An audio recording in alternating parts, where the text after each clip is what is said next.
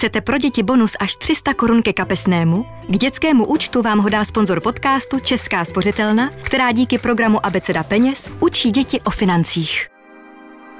Důvěrně s Marian.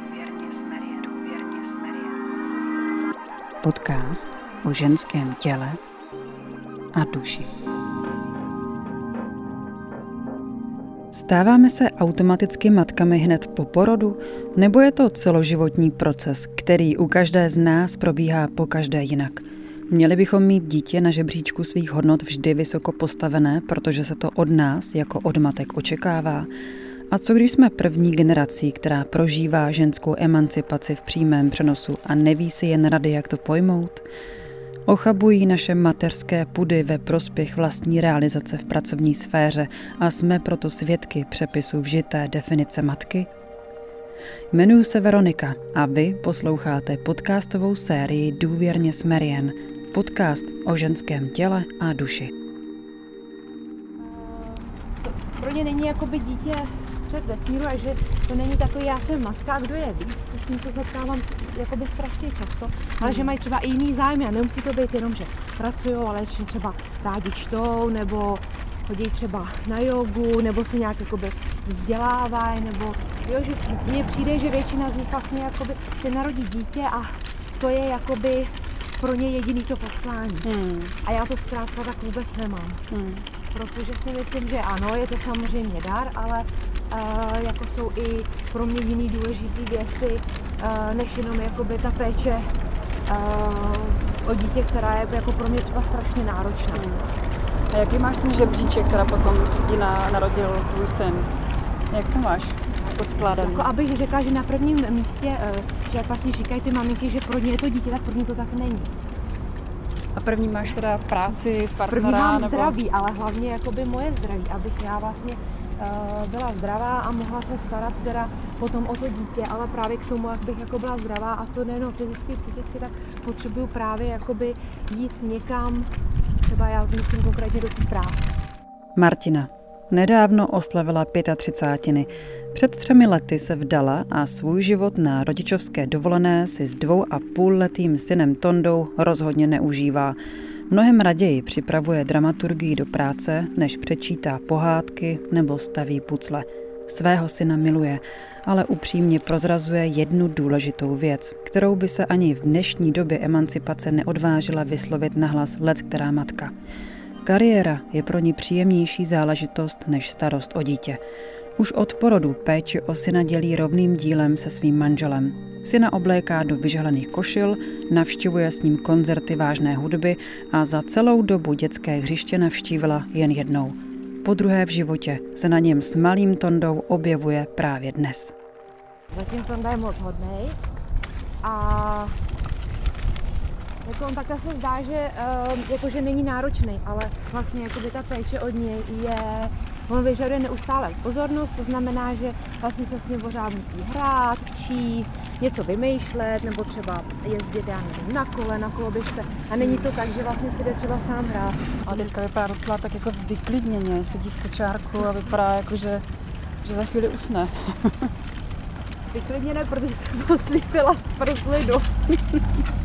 Takže a už ani vlastně na to, jakoby, uh, myslím třeba i docela problém, když se jde jako má někam jít nebo do školky, tak vlastně no. se o něj stará uh, manžel, který ho oblíká, připravuje ho, takže než i jsme šli sem, tak vlastně tahle ta veškerá jakoby, starost o, něm je, uh, o něj je na něm.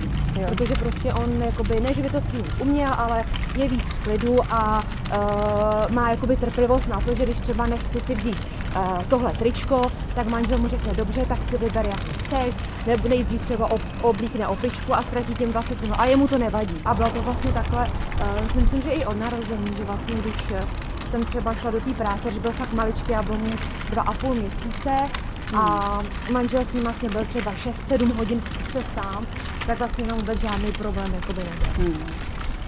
Takže tohle nechávám na něm a vždycky, když, když teda uh, mě neposlouchá, což mě vůbec neposlouchá, tak vždycky řeknu manželovi, tak mi něco řekni. A on mi říká, tak to je hezký, co budeme dělat za pět let když jako teď vlastně mě vůbec neposlouchá. No, a co budete dělat za pět let teda? To, to, to, to opravdu nevím. Jako zvolila jsem takovou jakoby metodu, ono to je těžké. První dítě člověk neví, jakoby dělá prostě, co si myslí, že je nejlepší, ale co je nejlepší, to je otázka, to nikdo neví. A zkrátka jsem zvolila tu metodu, že máme, že jo, koho neplácáme a uh, nezná takový to pod sem nebo dostaneš, což teda s tím se setkávám velmi a velmi často. Ale není to takový, že vlastně, uh, i když samozřejmě udělá něco, co je dost jakoby závažný, třeba letí, když je tam auto, tak i tak jakoby jsem vlastně na něj nikdy nestáhla ruku a i přesto, že jsem dost výbušný typ, jako, tak se mu nikdy vlastně jakoby nedá na zarek a, a doufám, že jako to takhle zůstane. Hmm. Jakoby dlouhou dobu. Takže to je i samozřejmě další problém, protože uh, setkávám se s tím, že ostatní maminky říkají, to je tvoje chyba, protože vlastně uh, jediný, co na děti platí, uh, je jakoby fyzický trest, nebo ho plácnout, nebo... Takže s tím se setkávám velmi často.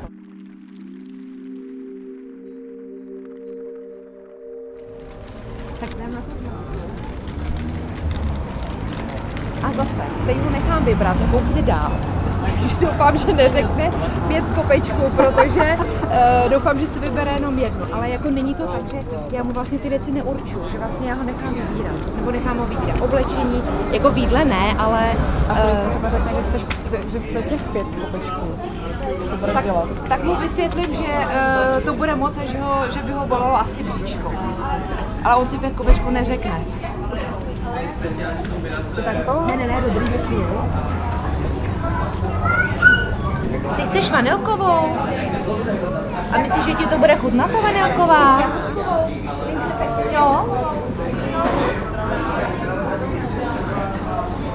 Takže vanilkovou teda? Myslím si, že vanilkovou teda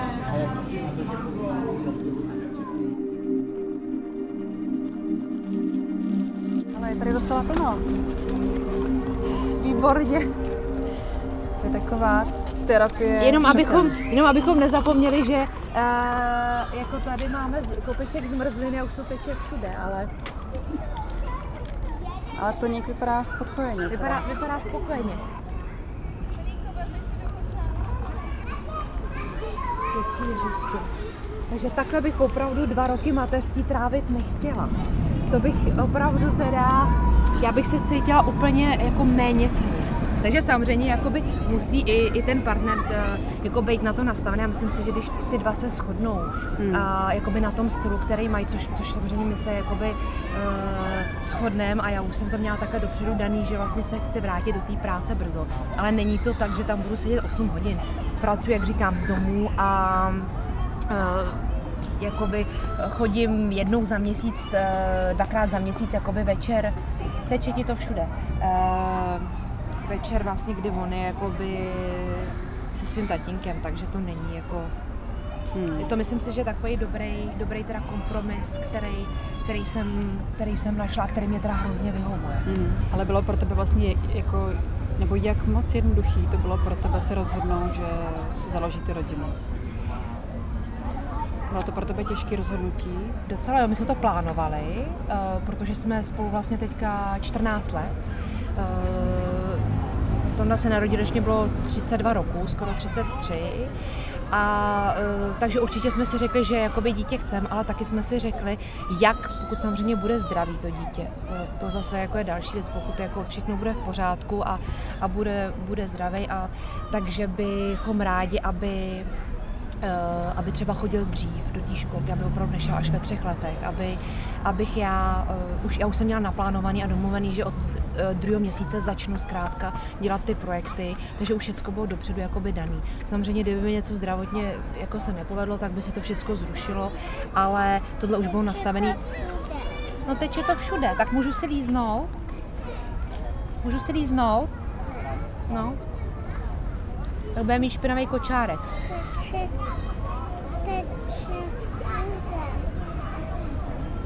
Jinak on normálně jakoby hrozně mluví, hodně. Tak na? Takže eh, k té otázce bylo to, bylo to jakoby pro mě těžké rozhodnutí a s tím, že teda to je podle mě docela zajímavý. Já už jakoby, když jsem uh, čekala Tondu, tak jsem byla tak vnitřně přesvědčená, že chci jedno dítě. A myslím si, že doteď, uh, zatím jsem ten názor teda nezměnila, A to je taky vlastně daný tím, že eh, jako mě to tak psychicky strašně, když to řeknu jakoby smutně, mě to tak psychicky ubíjí, eh, ta starost a ten stres, jakoby, který mám, aby se mu něco nestalo, aby prostě všechno bylo dobrý, aby byl zdravý, že si jako nemůžu představit, že bych měla druhý dítě. Možná by to bylo lepší, že by třeba se zabavil, že by zase tam byl jakoby jiný člověk, že by třeba se sklidnil, Možná je to otázka času, že třeba za rok už to zase bude taky jiný, protože nevím, jak to bude vypadat, když mu budou třeba čtyři roky. Ale říkala jsem tohleto i manželovi, že vlastně já bych jako víc dětí nechtěla.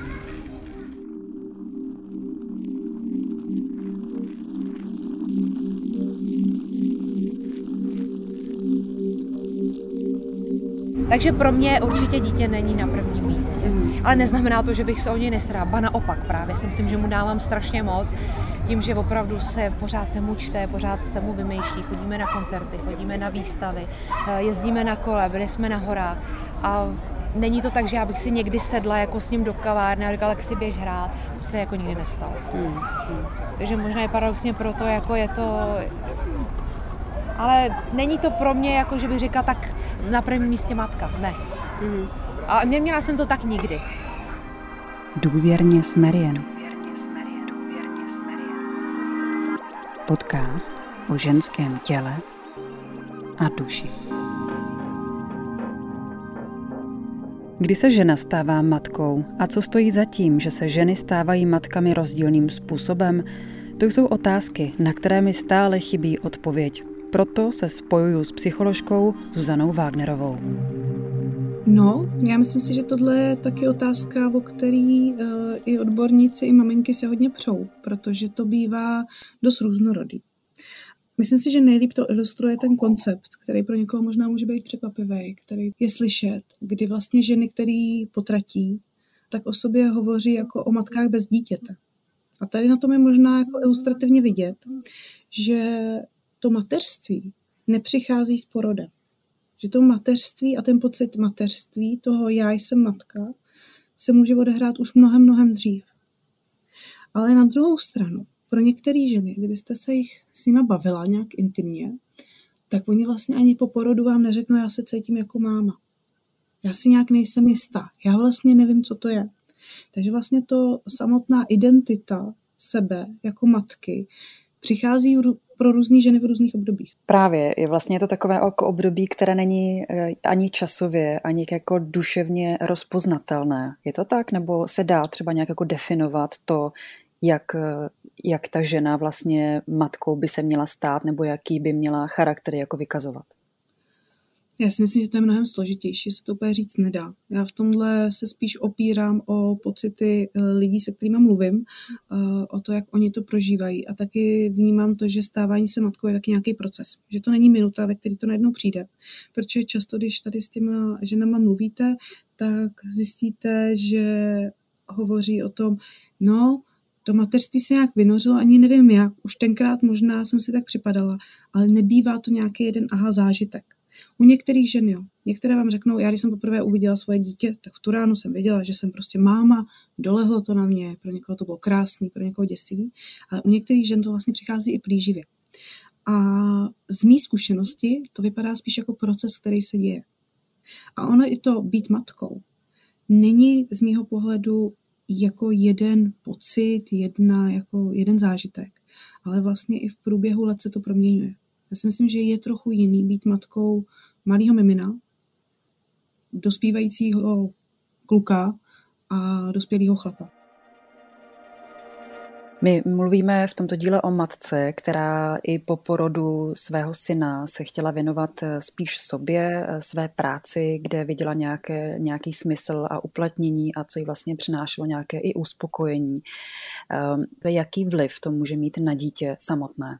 Já si myslím, že to, co je pro dítě jako velmi důležitý, je, aby se narodilo do rodiny, kde ho ty lidi mají rádi, kde jsou na něj trošku nastavený a kde se na něj třeba jako v ideálním případě trošku těšej a kde jsou ochotní se mu nějak jako věnovat a být tam pro něj, úplně ho nenechat někde jako ležet ladem. Na druhou stranu musíme se taky dívat na tu rodinu jako na celý rodinný systém, kde je víc vlivu než jen jedna matka.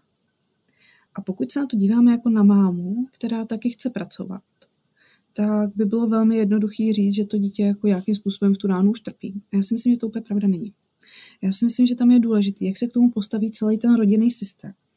Protože si umím představit případy, kdy uh, miminko je malý uh, a maminka pracuje třeba z domova a babička povozí kočárek, když miminko spinka.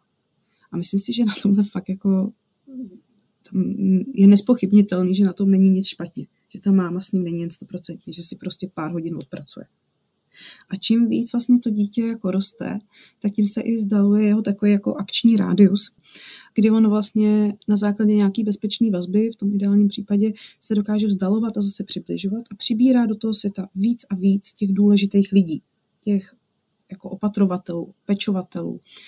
A tam si myslím, že jakmile to dítě vlastně nabírá tady tenhle rozhled, tak je pro něj i vlastně může být hodně zajímavý trávit ten čas trochu jinak než s tou mámou.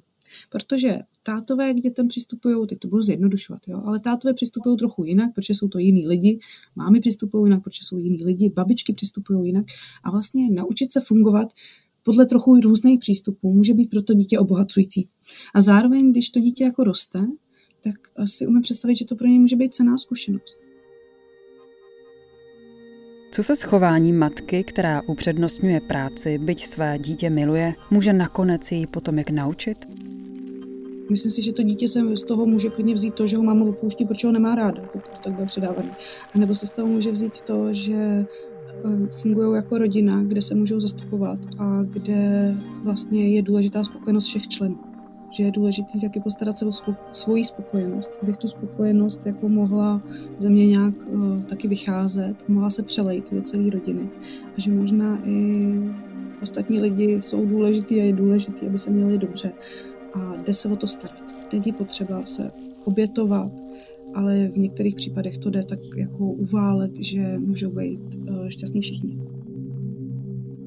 reakce a očekávání okolí, to porovnávání s ostatníma matkama, myslím, že řeší asi každá matka a jak vlastně se vůči tady těm okolním věcem, jako je právě nějaké posuzování to, jestli jsme na hřišti s tím dítětem, nebo jestli je kojeno, nebo kolik mu vlastně věnujeme času, jak se s ním vypořádat, jak třeba to nějak jako vnitřně ukotvit tak, abychom se mohli obhájit sami před sebou, anebo případně jak na to reagovat. No, mm, já si myslím, že je dobrý, když člověk si trochu uh, si může najít nějakou oporu v tom, co dělá. Ať už sám sobě, nebo ve svém partnerovi, nebo ve své rodině. Aby tak trochu jako mohl se s tím zžít a být si trochu jistý. Že vlastně dělá asi to nejlepší pro sebe, pro rodinu, pro celý systém, pro dítě. A tady tuhle tu jako um, jistotu si v sobě nějak tak držet. Myslím si, že je těžký si ji najít, protože mateřská role je role měnící se, um, myslím si, že spousta nejistot může zaznívat, ale nějak tak jako spolehnout se na to, že dělám, co můžu pro to, aby to bylo jako OK. Takže to vlastně stačí. Druhá věc je, že si myslím, že často právě takový, eh, jak, je, jak jsou ty nároky a ty různé skupiny rozštěpený, tak si myslím, že tam přichází spousta tvrdosti z různých stran. A když na vás někdo reaguje tvrdě, tak budete mít možná tendenci na něj taky reagovat tvrdě. Myslím si, že i tady v tom příběhu to v některých momentech bychom zazněli. Vlastně ta tendence jako dělit se na my a oni. Tam ty matky, tyhle matky.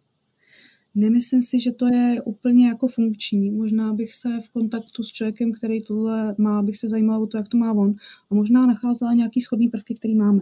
Protože vlastně i tady v tom příběhu je možná slyšet, že vlastně ta žena s tím dítětem tráví relativně dost velké množství času.